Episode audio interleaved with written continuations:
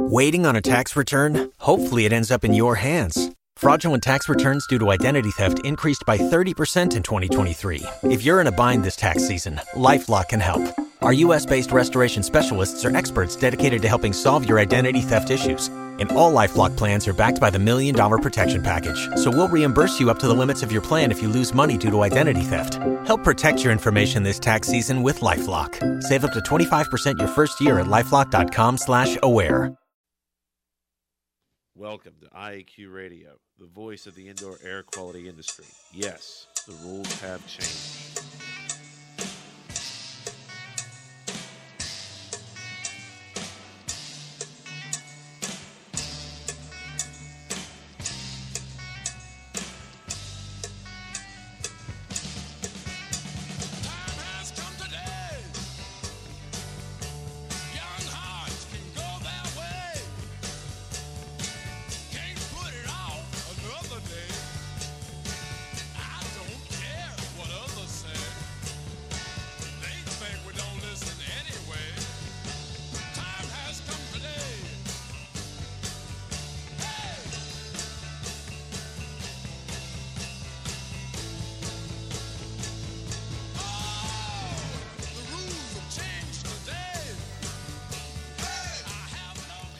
Good day, wherever you're listening from, and welcome to Indoor Air Quality Radio, IAQ Radio, the voice of the indoor air quality industry. Indoor Air Quality Radio is broadcast from coast to coast and around the world over the internet. Today's broadcast is episode number 170, and today is Friday, June 4th, 2010. My name is Cliff Zlotnick, or the Z Man. Radio Joe Hughes in the studio, and we have Intrepid Environmental and Koalecki at the controls. Today's segments include the Microban Trivia Question, an interview with today's guest, Bob Baker, an ASHRAE Fellow and past president of the Indoor Air Quality Association, on his recent experiences in Nashville, Tennessee, remediating uh, personal property following the recent devastating flood that occurred there. We're also going to have an update on the Florida mold licensing law, an update on ASHRAE standards and activities, and much, much more. We'll also have, as usual, some comment by Dr. Dieter Weil in the Roundup. Radio Joe and I, along with Environmental Annie and the Wingman's help, have been working on the IAQradio.com website. We add to the website and blog each week after the show. We've also changed the invitation and news announcement from IAQ Radio and the IAQ Training Institute, and we hope that you like the improved look and improve functionality. Now we'd like to thank our sponsors.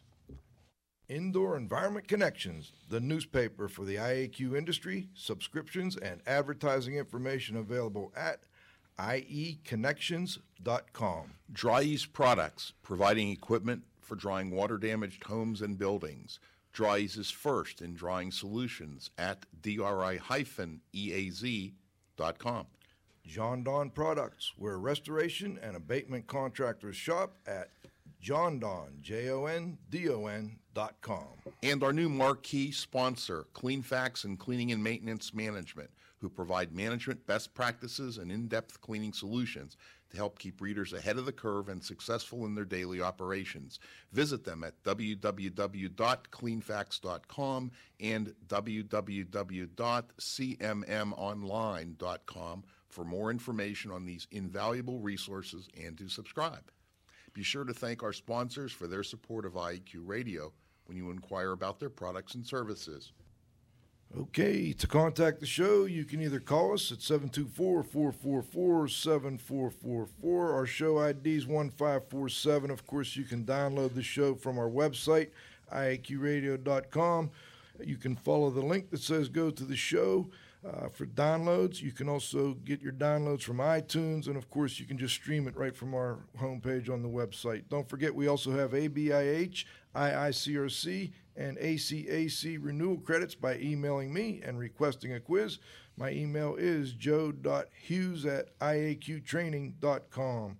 Last but not least, please visit the IAQ Training Institute website for the most current dates for the training you trust at iaqtraining.com. Let's turn it back over to the Z Man for today's Microban trivia question. Thanks, Joe.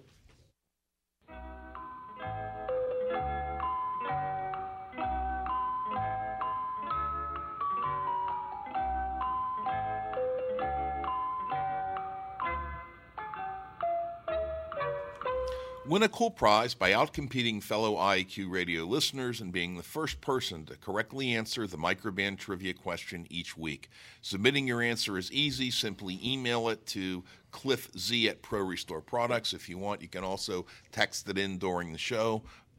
Now for the Microban trivia question for Friday, June 4th, 2010. The subject matter for today's trivia question comes from the field of geographical history. According to the U.S. Army Corps of Engineers, on what date did the Cumberland River in Nashville, Tennessee reach 56.2 feet at the Nashville gauge? This is the highest recorded floodwater in the city. Back to you, Joe. All right. Thank you, Cliff. Today's guest, Robert G. Baker, is a fellow at the American Society of Heating, Refrigeration, and Air Conditioning Engineers. Bob is also the uh, owner of BBG, BBJ Environmental Solutions. They manufacture and distribute a range of products for indoor contamination control and maintenance of HVAC systems. Bob is considered an authority on infection control, heating, ventilation, and air conditioning systems maintenance, and related indoor environmental issues. Mr. Baker is past president of the Indoor Air Quality Association a fellow of the American Society of Heating, Refrigerating, and Air Conditioning Engineers, a member of its Standards Committee and several technical committees, as well as an ASHRAE Distinguished Lecturer. Bob has over 30 years of experience in all facets of building operation and maintenance and is a certified operations and performance management professional. That's a somewhat new designation through uh, ASHRAE. And um, Bob is also an undergraduate from Oklahoma State University and got his MBA through the Gulf Oil Program at Harvard University. He's been a guest here before on IAQ Radio, and we welcome him back. We've got some uh, we got some intro music for Bob.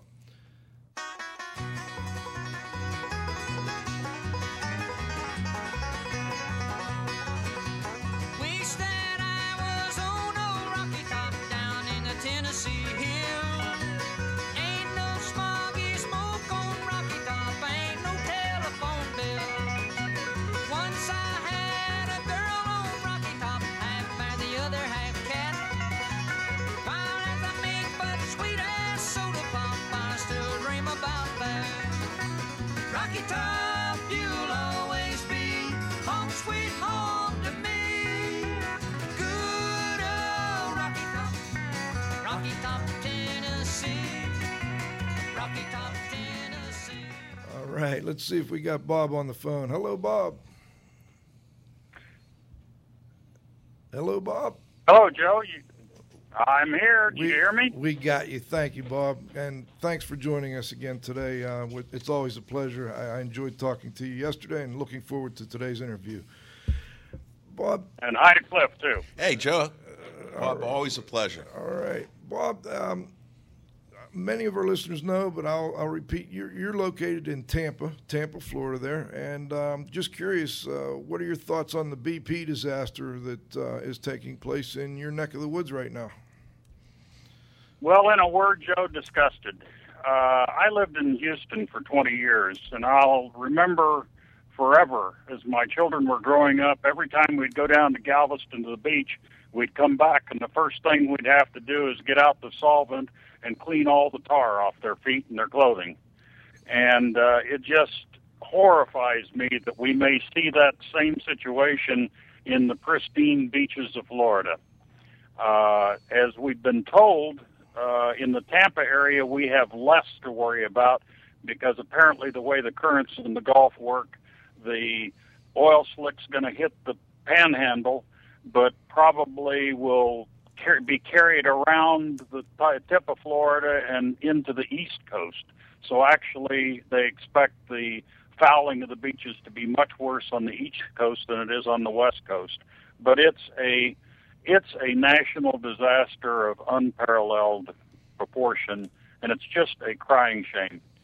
You know, Bob, when we were talking, I think one of the other uh, issues and uh, problems with this BP uh, issue being on the front page is that there have been other really important events occurring that may not have gotten the type of coverage they would have gotten, and that's why we're we're doing this show today. Um, can you tell us a little bit about you know how the flooding occurred in Nashville, what happened down there, what what river flooded, and then how you got involved?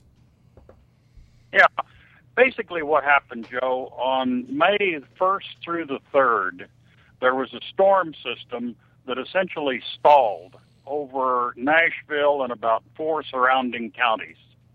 Uh, the Cumberland River, which originates up in Hardin County, Kentucky, flows through Nashville and then goes back into Kentucky and finally empties into the Ohio River up in Kentucky. And there was just a torrential rain that persisted for those three days plus. And uh, it was just one of those freak things of nature that could never be predicted, but it brought down a huge amount of water, and it was way beyond the capacity of the river to carry it away because it flows through a lot of of valleys and things, and it just exceeded its capacity. And so the waters rose to a level that nobody had ever, in their wildest fantasies, dreamed was possible. I was sitting in a place in in downtown Nashville and looking, I could see down to the river after this was over on the 9th of May, and it had to be 60 feet, not down the bank, but actually 60 feet in height from where I was sitting to where the water was, and I would have been underwater where I was sitting. It was just incredible how high that water got, uh, and and that the real disaster of it was that since nobody had ever anticipated the possibility of that kind of a flood, very, very few of the people that were impacted had any kind of flood insurance or any kind of rising water insurance. It was a eventuality that just wasn't within uh, possibility until it happened. Now, Cliff had the um, trivia question, and, and Cliff, I think we got a correct answer. Here, We didn't We, we yeah. got a correct answer, so Yeah, we we can did. we can let people know that what was the uh, It was actually New Year's Day, 1927, 56 feet. 56 feet. Do we know how high it was this time, Bob? You, you were obviously about 60 feet was a pretty good estimate because uh, the the. I, I don't 50. really know the official height. Okay. Well, again, this was measured. Uh, you know, they have a mark, they have a, a gauge somewhere. The Army Corps of Engineers has a gauge someplace, and it was measured on that gauge at that 56.2 uh, feet, 1927. I checked the Army Corps of Engineers today, so I'm positive that Maybe that's one of right the answer. listeners can check and see what it went to on this one. Okay, We'll right. Idea. Okay, if, uh, if anybody can text us that information, we'd appreciate it. Okay, so Bob, I know you But deal. let me go on and, and give you a couple of statistics on this. Uh, the, the the people in Nashville have a favorite saying that they only had 15 minutes of fame.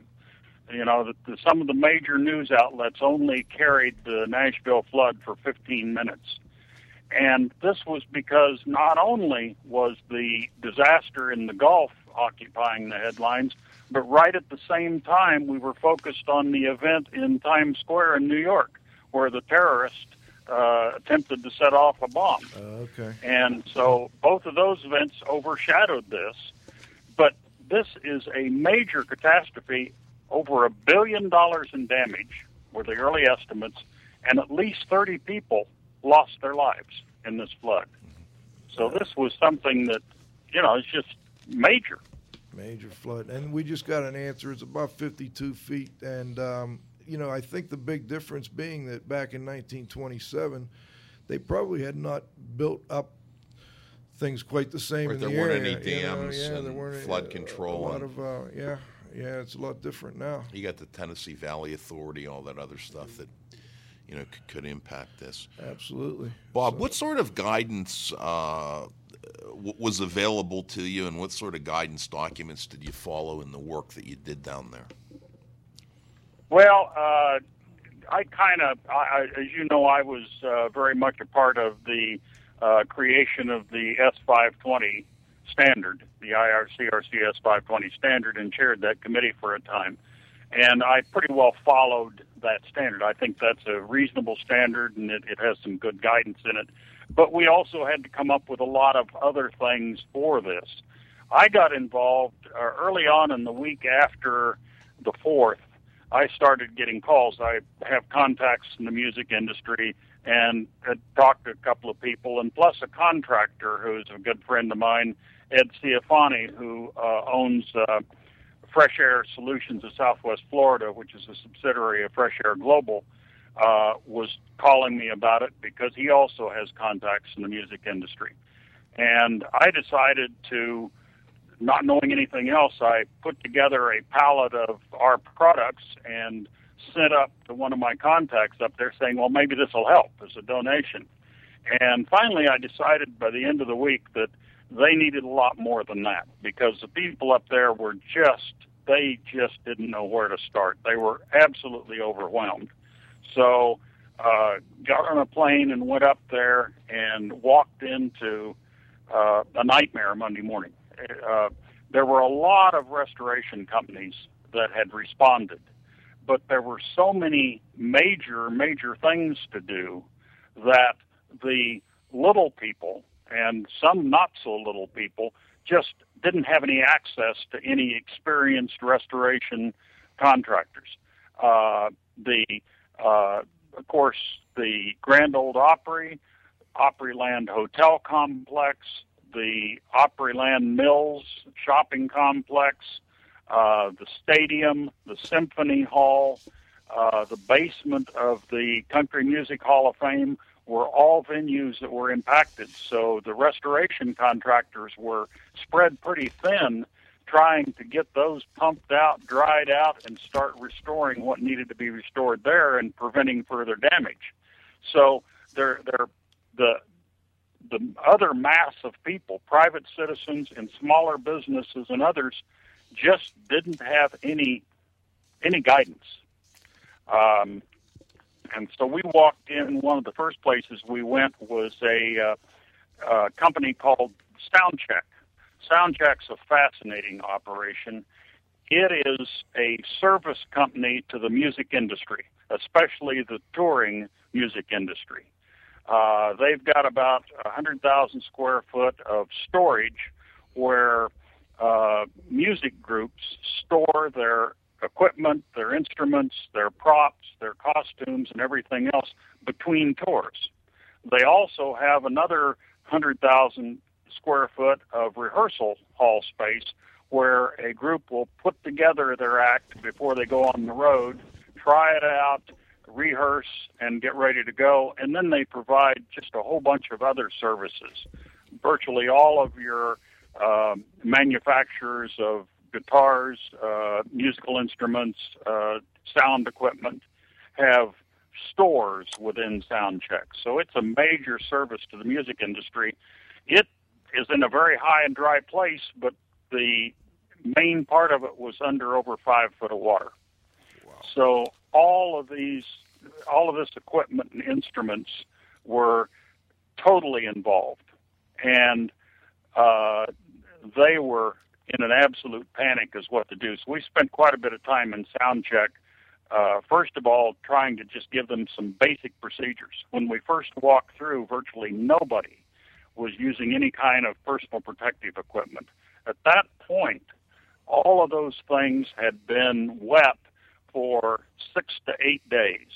So, as you can well imagine, mold growth was well advanced. Things were totally involved, and the odor of, of mycotoxins in the air was just overwhelming. So, we counseled people to get, at a minimum, N95 masks and, where possible, full face respiratory protection. Use gloves, get uh, appropriate clothing on to protect themselves. And then we started advising them, of course, initially on decontaminating. And uh, this uh, uh, decontamination on this project represented some real special challenges because the first thing we encountered when we walked into Soundcheck was a uh, little sign like you could pick up at Home Depot that say, you know, say "Beware of the dog," but where it said the dog, there was a piece of paper glued over it and it said snakes. Hmm. because there were a lot of water moccasins that got brought into the building and stayed there after the floodwaters receded.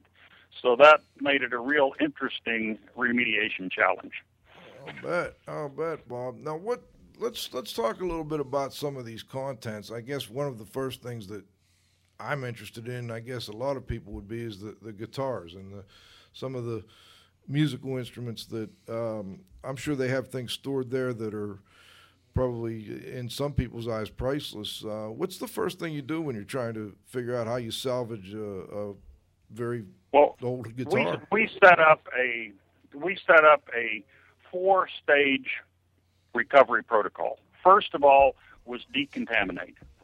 Take a a broad spectrum disinfectant and uh, lightly mist everything to knock down any pathogens that might be there because we're dealing with with class three water, black water.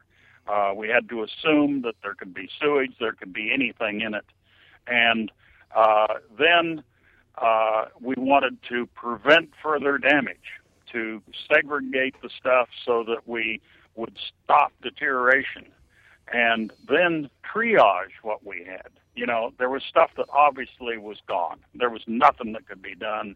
There was stuff that a little bit of work could probably bring it back, and then there was stuff that would take more intensive restoration. So we kind of separated it out and counseled people in how to evaluate that and start separating it.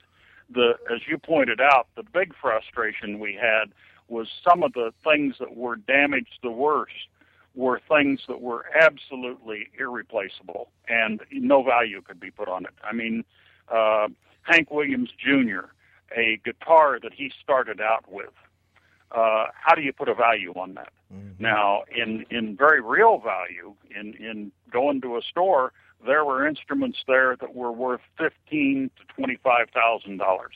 Hmm. Uh, high end Gibson and and Fender guitars and other instruments. So there were some that were just in replacement were quite expensive. But then there are the ones that had the tremendous sentimental value that couldn't be replaced. And something interesting happened to these instruments. It's Not interesting, it's kind of saddened. Uh, when the water hit many of the instruments, uh, of course, the strings were in tension. Nobody had taken the tension off the strings, so you had tension between the body of the instrument and the neck.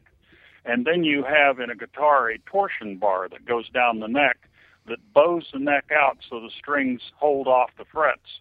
And those torsion bars, of course, were set like they were supposed to be.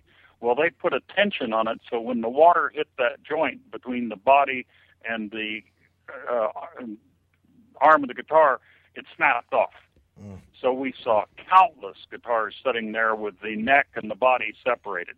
And I was showing one bass that was valued at $40,000 and it was in two pieces, and that was tragic. So one of the things that many of them had done, and we counseled the rest of them to do, was go in and take wire cutters and cut all the strings, so you could take the tension off of that.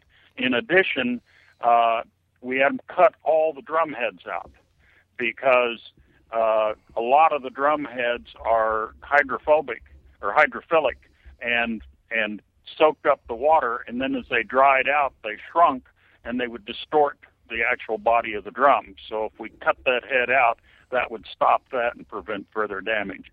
And we kind of developed other things on the fly because I am not aware of a book of of how do you salvage uh, musical instruments, equipment, speakers, and all this other stuff. It, it was it was a bit overwhelming.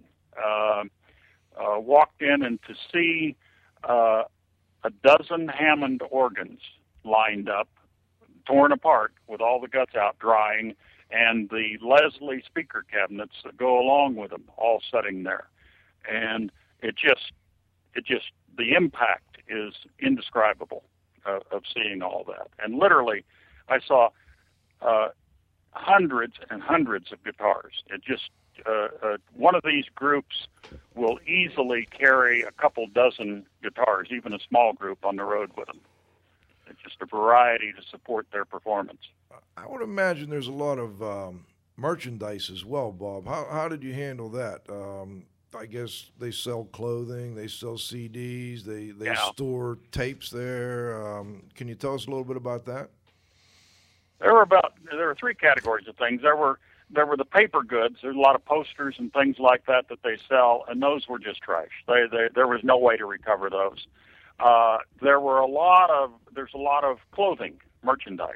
Uh, uh, the famous Hank Williams Jr. Uh, shirt that says uh, uh, uh, "Leave me my gun, leave me my everything else, and, and take your change." uh, there were hundreds of those, and they made a decision to not try to have them laundered. They they made a decision to destroy them. I think most groups decided that because, as you well know, to recover textiles is something that that is is not certain. You're not certain that you can decontaminate them, and they made the decision that they just didn't want to deal with the uh, with the liability. Uh, also, the CDs. Generally, they threw them away. Now, this is was unfortunate. Uh, uh, I picked up as souvenirs out of the bone pile a bunch of CDs, and they were perfect shape. They were completely undamaged because they're wrapped in a plastic wrapper that kept them uh, uh, away, kept the water out of the actual CD. Now, the uh, aesthetically, they weren't acceptable for sale, and they determined that the labor to wash them off would exceed any value they got out of them. So they, they, most of the groups I think destroyed those. The one category that there were a couple of categories that we had to figure out how to save. One is a lot of these groups, when they're touring, they carry their personnel records with them, all their records, their financial records, their personnel records, which surprised me. I figured it would be back in an office somewhere. No, it was in the road boxes. They had filing cabinets in the road boxes. Hmm. And trying to figure out how to dry all those out, we were able to get a, a freezer truck in and they were in the process of freeze drying a lot of those records for the groups. The other thing that was really tragic was the master tapes. Of course, when somebody records a song, they make a, a master tape. And in today's technology, they use very, very wide tapes that carry 32 to 64 tracks so that every single sound in the in the group is captured and can be remixed at a later date and the album reissued. Well, there were piles and piles and piles of those tapes that go back uh, years, and the historical legacy of that is just incalculable. And again, we were attempting when I left to get those freeze dried uh, to see if they could be recovered. And and at least some of them will be recovered, but a lot of them will be lost, and that that'll be lost forever. Cliff.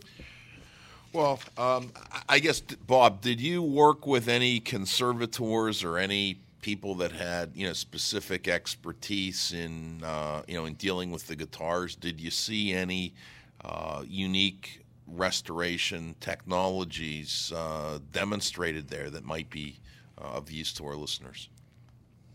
Yeah, there, there's uh, there's a company called Ed Beaver Guitars who uh, are are they work with both Fender and and and uh, uh. I'm I'm blowing it, but uh, uh, they work a lot with Fender, and uh, they were they had set up a shop in the new location. Soundcheck went out and leased additional warehouses and was in the process of moving all the things to the new warehouses, and uh, several of these companies that work within Soundcheck and lease space there had set up temporary shops, and Ed Beaver's organization was one of them. And they, we were trading ideas. They had no idea how to decontaminate the instruments. They had no idea how to uh, inhibit future growth, and we counseled on that and helped them with some simple procedures. The other thing that we saw and we we we changed was the first thing that they did was went out and and rented or purchased or got a lot of dryers. They had an awful lot of of dehumidifying capacity in there, and they were actually drying things out too quickly. Uh, the and and this is something that I learned a number of years ago. I was uh, chairman of the group in ASHRAE that uh, produced the uh, uh, handbook chapter on museums, libraries, and archives, and got a real education on preserving things. And I found that that experience was very, very helpful that week because uh, there's there's a lot of data about how you you keep things for a long period of time, both paper, textiles, wooden things, and everything else. And one of the things you learn real quickly is you want to change the humidity state of a wooden object very, very slowly.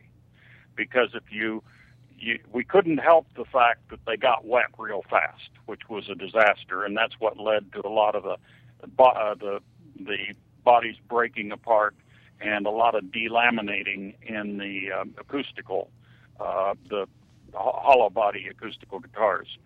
Uh, so you know, we had no control over that. They got wet fast, and that caused a certain amount of damage. But what we wanted to do was slow down the process of drying out again. And so we built uh, out of poly and, and framing several controlled drying rooms where we brought in uh, desiccant and and uh, and uh, salts to control the level of humidity in there rather than bringing it down real fast we brought it down very gradually and we think we we prevented a lot of splitting that might have taken place otherwise. Because especially the solid body electric guitars uh, you were really at risk for the actual wood just splitting apart.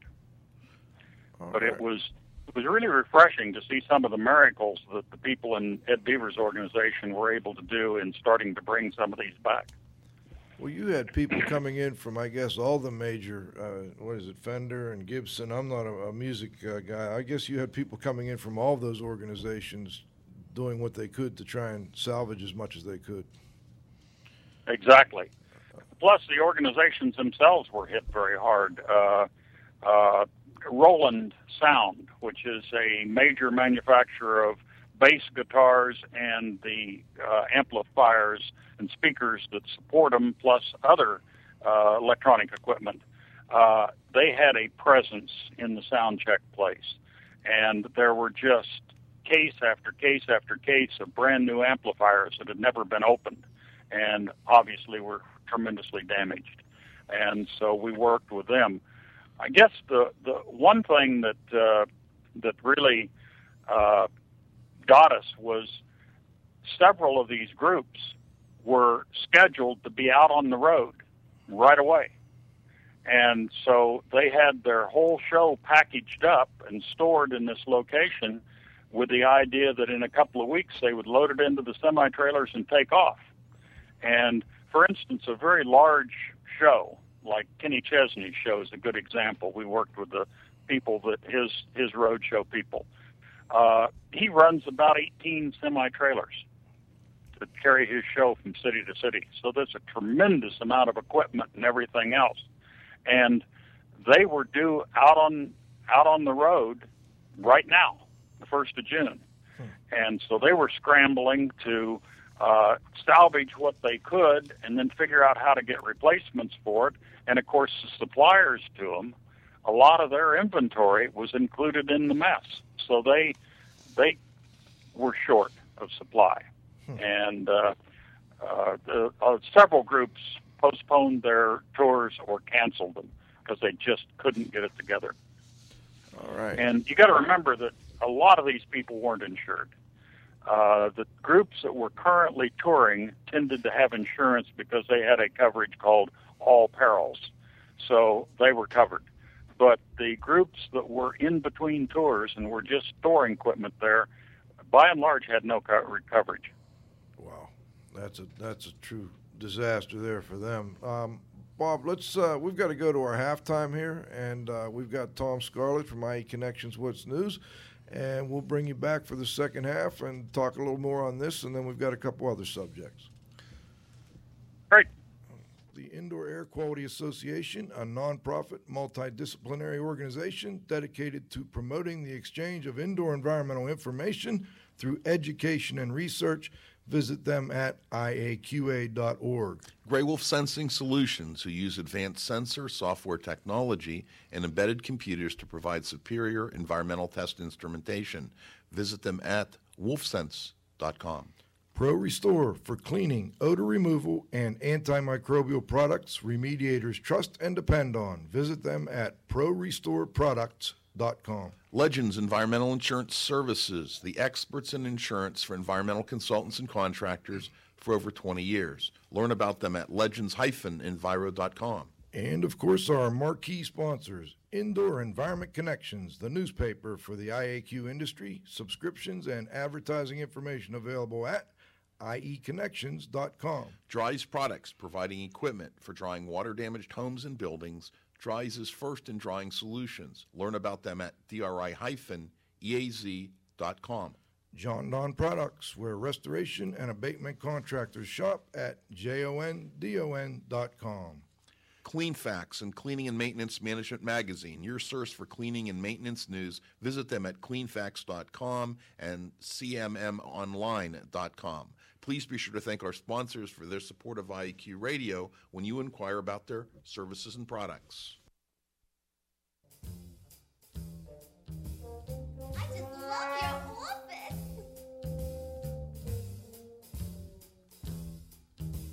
A newspaper man has to have a good story. Writing just news is so factually boring. I get assignments that any could do. I am the scapegoat for all of the group. I'm mostly a figure they laugh at, but then I'll be a leader of men. Good day, Tom Scarlett. Do we have you on the line? Hello. Hello, Tom. Welcome to IAQ Radio. Thanks for subbing for uh, Glenn Fellman today. What's news? I've been following uh, a number of different things for the uh, newspaper. Um, as you know, uh, Governor Crist down in Florida um, signed that bill that um, changes the you know the certification system for mold remediators down there. Um, under the old system, there was some concern that um, about grandfathering of folks that have been working in this business for years, and you know would they have to go through all this training again and get these certifications again? And the uh, the new bill um, provides a sort of a grandfathering method so that if you've been working as a mold remediator for years and you can show a certain number of hours of uh, work in the field, you don't have to go through jump through all the hoops that uh, you know a new a new applicant for the license would have to do. You know, I'm going to uh, just cut in for just a minute, Tom, because we're we're working with uh, Representative Workman's office on getting some answers to questions that have come up since that bill was signed. I have not gotten those answers yet, but uh, what I can do is uh, let listeners know we're trying to get him back on for a short period next week, and uh, we'll get some more answers on on what's going on with respect to um, the grandfathering issue. There's still there's still a little bit of uh, confusion about, for instance, what is a proctored exam, what is a nationally or state recognized organization, et cetera. We'll, uh, and you know whether or not different types of training other than just strictly mold remediation count toward your 32 or 60 hours or whatever it may be. So we'll work on that again next week. Uh, go ahead, Tom. I'm sorry.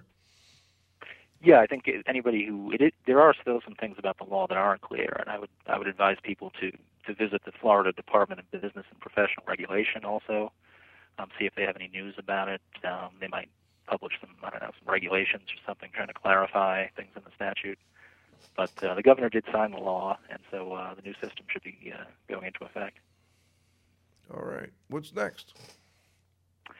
Also there was uh, very interesting uh, happenings in the United States Senate. Actually, I uh, you know EPA came out with the um, new rule about lead paint and um, the uh, you know the mandated training for uh, small contractors uh, or for contractors generally working with lead paint, and they have training about how to do this safely.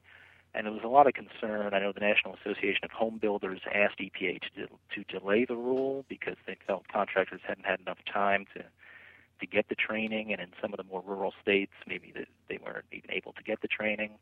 But EPA didn't go for that. But then um, apparently the industry took its arguments to the U.S. Senate, and the Senate attached an amendment to a supplemental funding bill that essentially forces a delay in the implementation of this rule.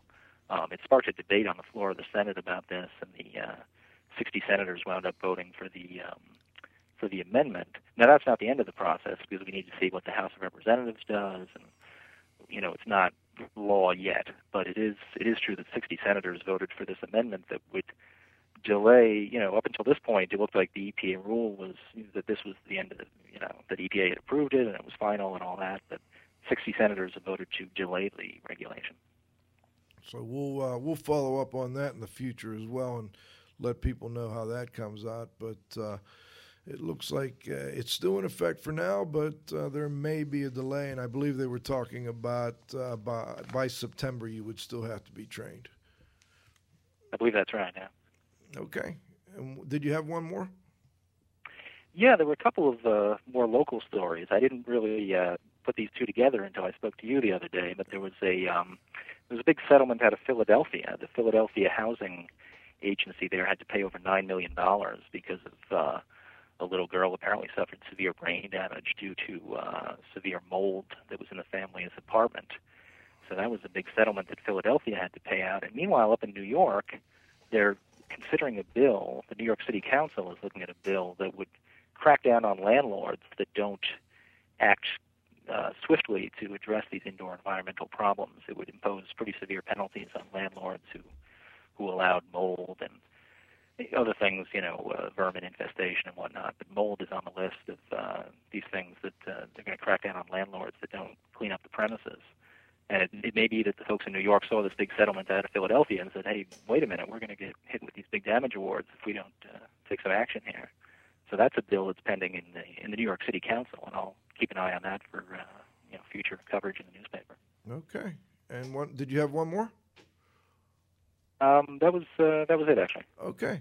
Uh, I think that last one, folks, uh, we're going to keep a close eye on that uh, that settlement on um, with the Philadelphia Housing Authority, nine million dollars. The little girl actually, I believe, she had an asthma attack, and then as the result of uh, not getting to the hospital in time and whatever other problems, now she's got some permanent damage, and that was quite a settlement in the uh, in the uh, mold world, I guess. So we'll see if that gets some other housing authorities starting to uh, be a little more cautious on these issues. And like, like Tom said, New York's just put something into place that uh, may or may not be finalized, but we'll find out as time goes on. We'll follow up and we'll bring Tom and or Glenn back to help us out. Thanks again, Tom. We always appreciate you joining us. Thank you. All right, let's move out back to Bob Baker and then uh, Dr. Dieter. We're going to bring you in on the uh, roundup here, but uh, I know Cliff the Z Man, the disaster restoration guy. He, he's got a couple disaster yeah, questions. Yeah, I've got Bob. a couple disaster ones. I guess, Bob, what about corrosion? Did you see much corrosion, and did you use any, uh, you know, special techniques or procedures to prevent corrosion? There was obviously a lot of corrosion, and uh, we didn't have anything. We don't have anything in our line, so I didn't have anything there at hand. Uh, one of the other suppliers that we were working with came in with a uh, product that uh, uh, a organic based product which was uh, allegedly would would repel water and chase water out. Uh, WD-40 is a well-known product that does that, but WD-40 isn't suitable for use on electronic equipment because it tends to be conductive, and so it defeats its purpose. And allegedly, this stuff was uh, able to push the water out and, and get it out of the electronics without leaving a conductive film behind. And it appeared at the early stage to be pretty effective in, in providing some some help. I'm sorry I didn't get the, the name of the product, but uh, I'm certainly going to look into that some more. Um, the big thing that I'm concerned about is what's going to happen down the road, because because there weren't enough quote experts available, people were were kind of inventing what they were doing and doing what may have seemed well to them, but for those of us that have been around the industry know can lead to some problems down the road. And I think a good example is a nightclub called Cadillac Ranch, which is right on Broadway in downtown Nashville. Now they didn't have water in the nightclub; they had it in the basement. So they were doing a lot of uh, uh, restoration down in the basement. They didn't have a experienced contractor down there. The owner of the club was trying to do it with his own employees, and we found several things. First of all, they weren't using personal protective equipment, and we corrected that immediately. But the route they were taking, they they had put the dumpster out in the street in front of the club, and so they were bringing things up the stairs through the club and out into it. And we pointed out to him that they were carrying that contamination and dropping it all throughout the club, and that he was building himself a major decontamination requirement for that.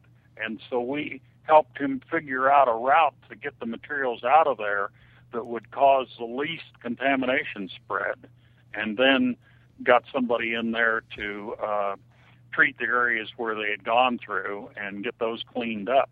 Because his major part of his business was was unimpacted by the flood, but was at serious risk of impaction down the road because mold spores and, and fungal particles had been spread throughout it.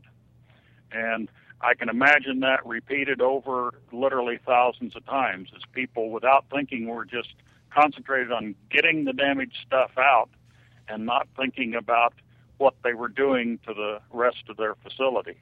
And I think that's gonna that's gonna haunt uh, the whole area for a long time to come.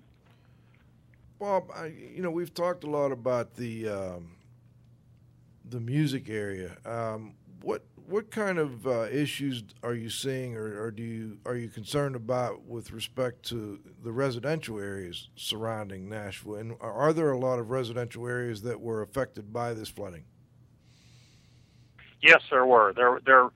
Uh, I heard anecdotal stories about a lot of people that just walked away from their homes. There was so much damage that, and they were so overwhelmed that they just uh, made a decision to take out personal bankruptcy and start all over again. They didn't have the insurance coverage. They didn't have flood coverage. They they just didn't know what to do with it. Others, uh, one of the beautiful things that I saw was Nashville, although it's a large city in many ways, is really a real small town in terms of the way people live there. Virtually everybody in that town turned to. I mean, neighbors were helping neighbors everybody was helping everybody else. They were uh, the spirit was marvelous.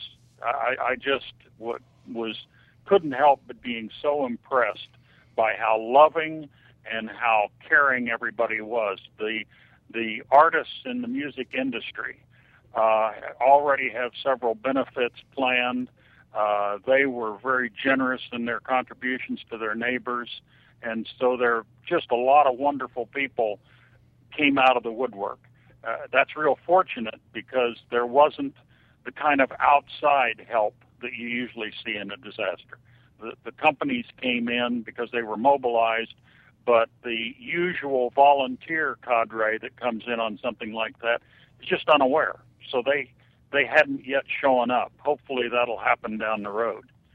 Uh, but there, there's going to be a lot of people that that for a long time are putting their lives back together, and a lot of them that really are going to have a hard time putting their lives together. We've got a, a text question, Bob, and I think it's a, an important point to bring up, whether whether you know the answer or not. Um, the question is: Did the Tennessee Department of Environment uh, certify asbestos and lead removals in, in facilities like churches and schools? Do you know if the Department of Environment was out in force or the Public Health Department and what they were doing about hazardous materials?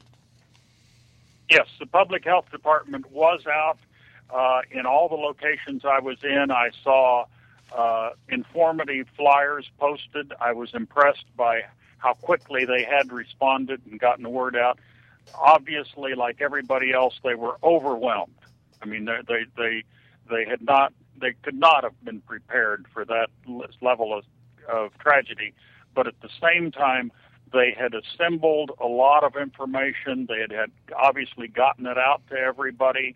Uh, you saw these informative bulletins and flyers posted around, and a lot of people using the procedures. I guess the one area where I was kind of surprised was uh, for some reason the need to use personal protective equipment, respiratory protection, had not been communicated but a lot of other things had been, and and that was very appropriate. So that that was out there. Uh, uh, the I think, given the challenge that the local agencies faced, their response was was surprisingly good.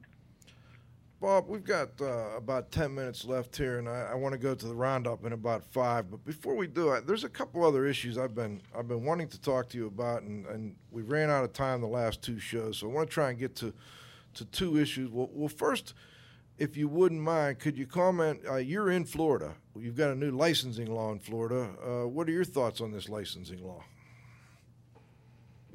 Well, uh, at the risk of being uncharitable toward the Florida legislature, they screwed up. Uh, I was involved in the very early stages of this when they were proposing the law. And, and the law came in, let's face it, as a knee jerk reaction to what happened in Texas. Uh, the Texas law was passed, and Florida said, oh my gosh, we ought to do something. Now, there, there wasn't the kind of history of, of disasters in Florida that there were in Texas that brought that law on. Uh, it just really was a reaction to the, and, and in my opinion, an overreaction to the Texas law. At the time that the law was passed, Florida was in deep financial trouble, as most states are right now. And Florida was already there. The Department of Professional Regulation was severely underfunded. And when we were in the early hearings on this and, and looking at it, the people in the the department were very open about we don't have any idea how we're going to write the regulations around this law, how we're going to implement it, because we just don't have the resources, and the government, the, the legislature isn't going to give them to us. So we went into a situation where they they didn't write the regulations until very late because they didn't have the resources to. So as the law reached the point where implementation time came along, the many of the things were not well thought out. Perfect example, the grandfathering issue. So my feeling all along was that the law should have been repealed before it became effective. That didn't happen, and instead, in my opinion again, what happened was that the legislature has now passed a band aid law this supposed fix for the grandfathering problem. And I think history will reveal that it truly is a band aid and it really isn't very satisfactory. And so we're going into a new regulatory process that I think invites abuse and is going to end up hurting more people than it helps. And and I'll personalize it.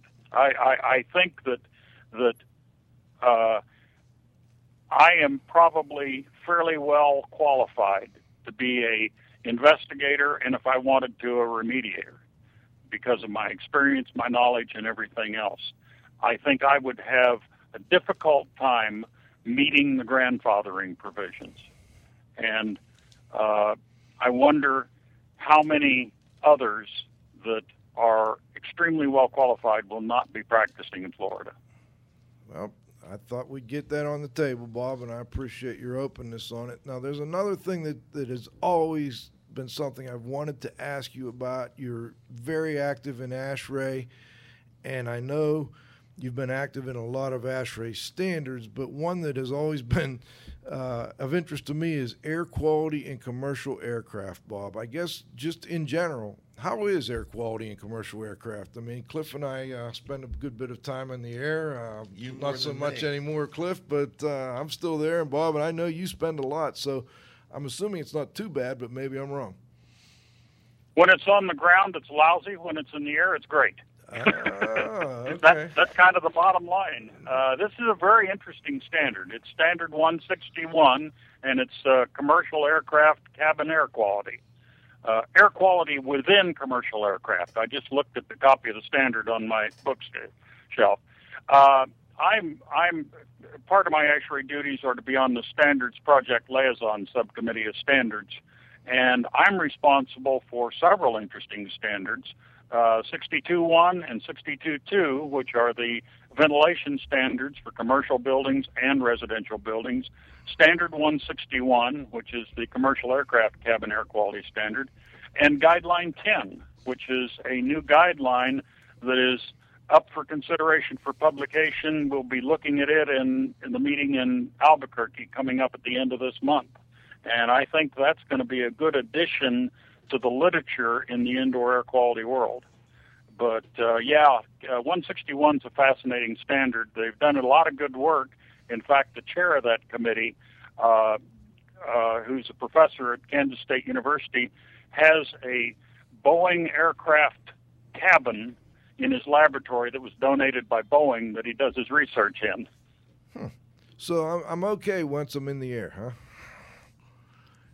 Once you're in the air, you're great. On the ground, you got a lot of hydrocarbons, you got a lot of humidity, you got a lot of uh, particulates. What what kind of filtration do we get when we're up in the air? Uh, the and that's an interesting thing. Probably the only risk when you're in the air is uh, so occasionally they say once in every thousand hours or something like that. There's a release of of burnt oil, pyrolyzed oil, off the engine. The air conditioning system in a plane gets its power off of engine bleed air from the uh, jet jet engines. Uh, and every once in a while, you'll get a little bit of lubricating oil that escapes into that system, and uh, mainly it gets released in the cockpit because of the way the system's designed. So it's not much of a risk for passengers, but the crews are quite concerned about that issue. And the airplane manufacturers uh, in the new Boeing Dreamliner, the uh, the air conditioning is no longer dependent on engine bleed. They've redesigned the system so it's an independent system, and that was the probably the only weak point in the thing. But you have HEPA filtration of all the air on airplanes. It's extremely clean air, and uh, the way the flow goes, uh, if if somebody's sitting in front of you or behind you and they have a communicable disease, you're unlikely to be exposed to it. Uh, the only exposure risk is somebody sitting next to you. Hmm. The way the air flows is that you get that air, the rest of the air you get is very well filtered and very clean. Excellent. Well, that's good to know. I won't, but a little dry. Uh, yeah, a little dry. that's okay. I'll take dry as long as it doesn't have a bunch of uh, flu virus and all that other stuff in it. Well, listen, Bob, let's go to our roundup. We'll go around. We've got to bring Dr. Dieter in first, and then uh, Cliff and I can ask one last question, and we'll, we'll wrap things up. Move em on, hit em up, hit em up, move em on, move em on, hit em up, rawhide. Cut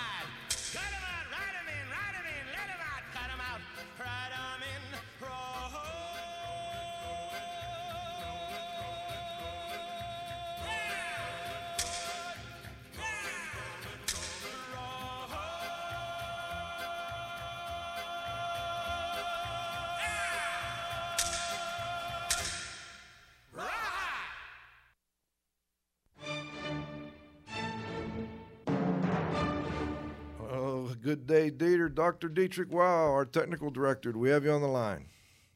Uh, yeah, I don't have much to add to cleaning up uh, expensive instruments. I know you like expensive uh, I don't know anything about it, uh, but I'm glad I was a bass player. When I played a bass, we had an upright bass. Fender just came in. So if I were in a flood and on a bass, I would last a little bit longer than somebody with a violin or something like that. and now you know to cut the strings, right? Yeah, well, that's right. Cut. Um, uh, interesting thing.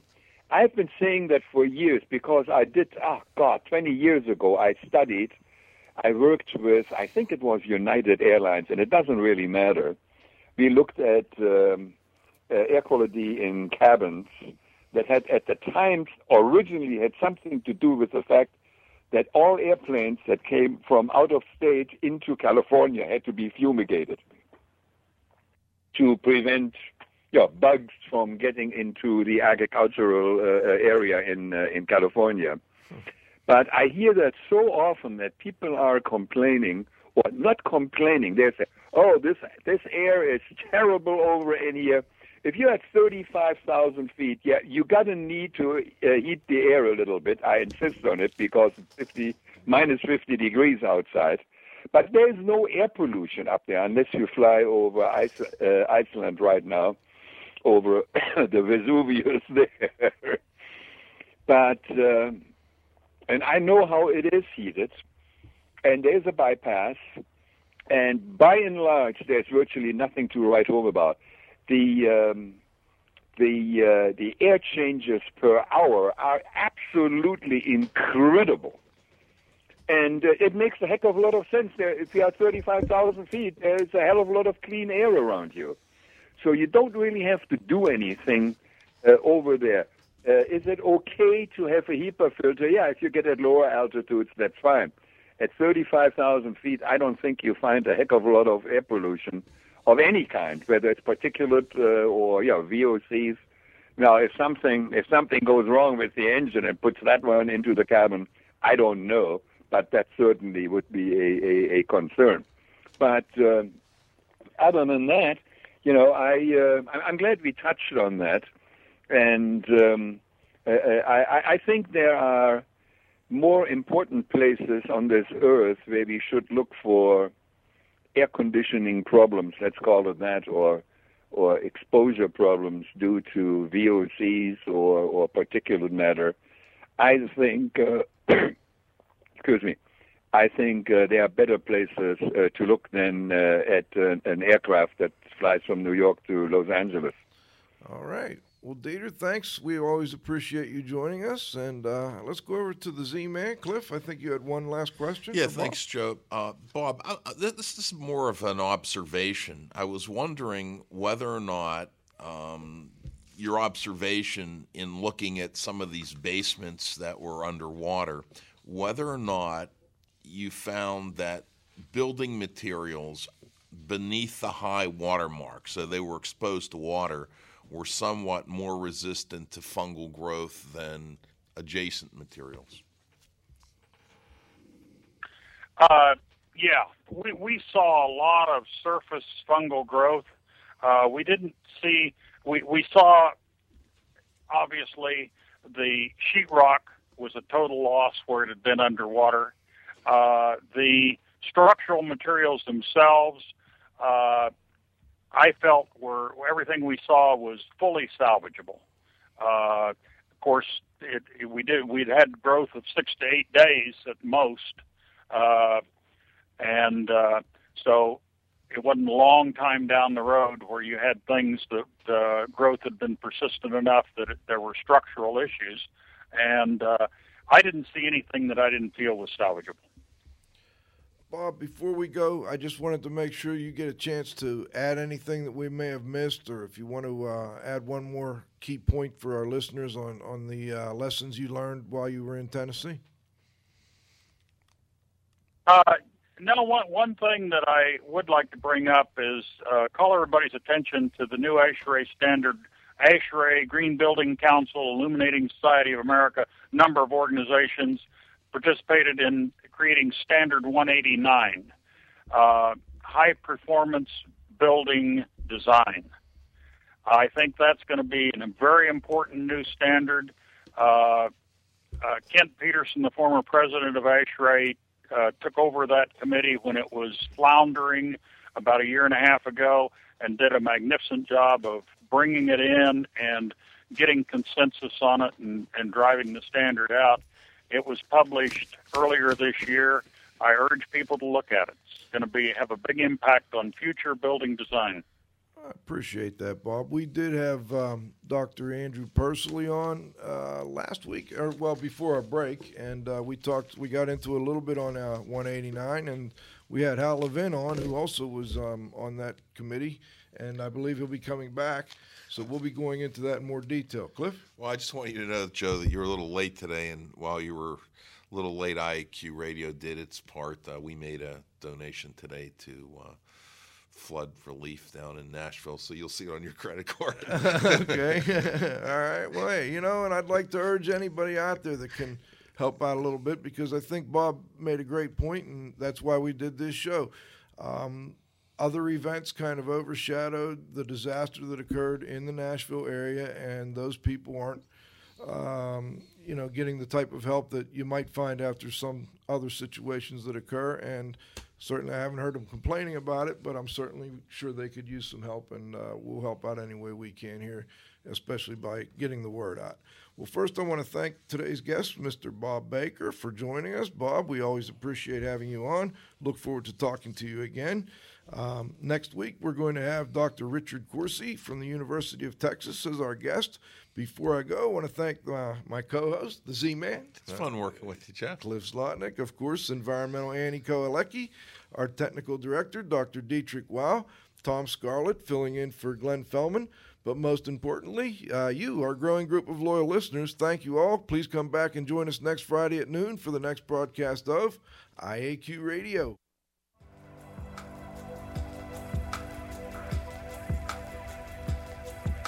This has been another IAQ radio production.